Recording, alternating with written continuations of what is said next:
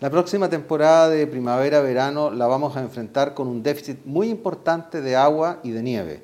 Estamos con déficit en promedio sobre 90% en nuestra región. Pero además, muchas regiones involucradas en el problema. Por lo tanto, la situación va a ser bastante compleja desde el punto de vista de la disponibilidad de agua, de los recursos de energía e incluso de los alimentos.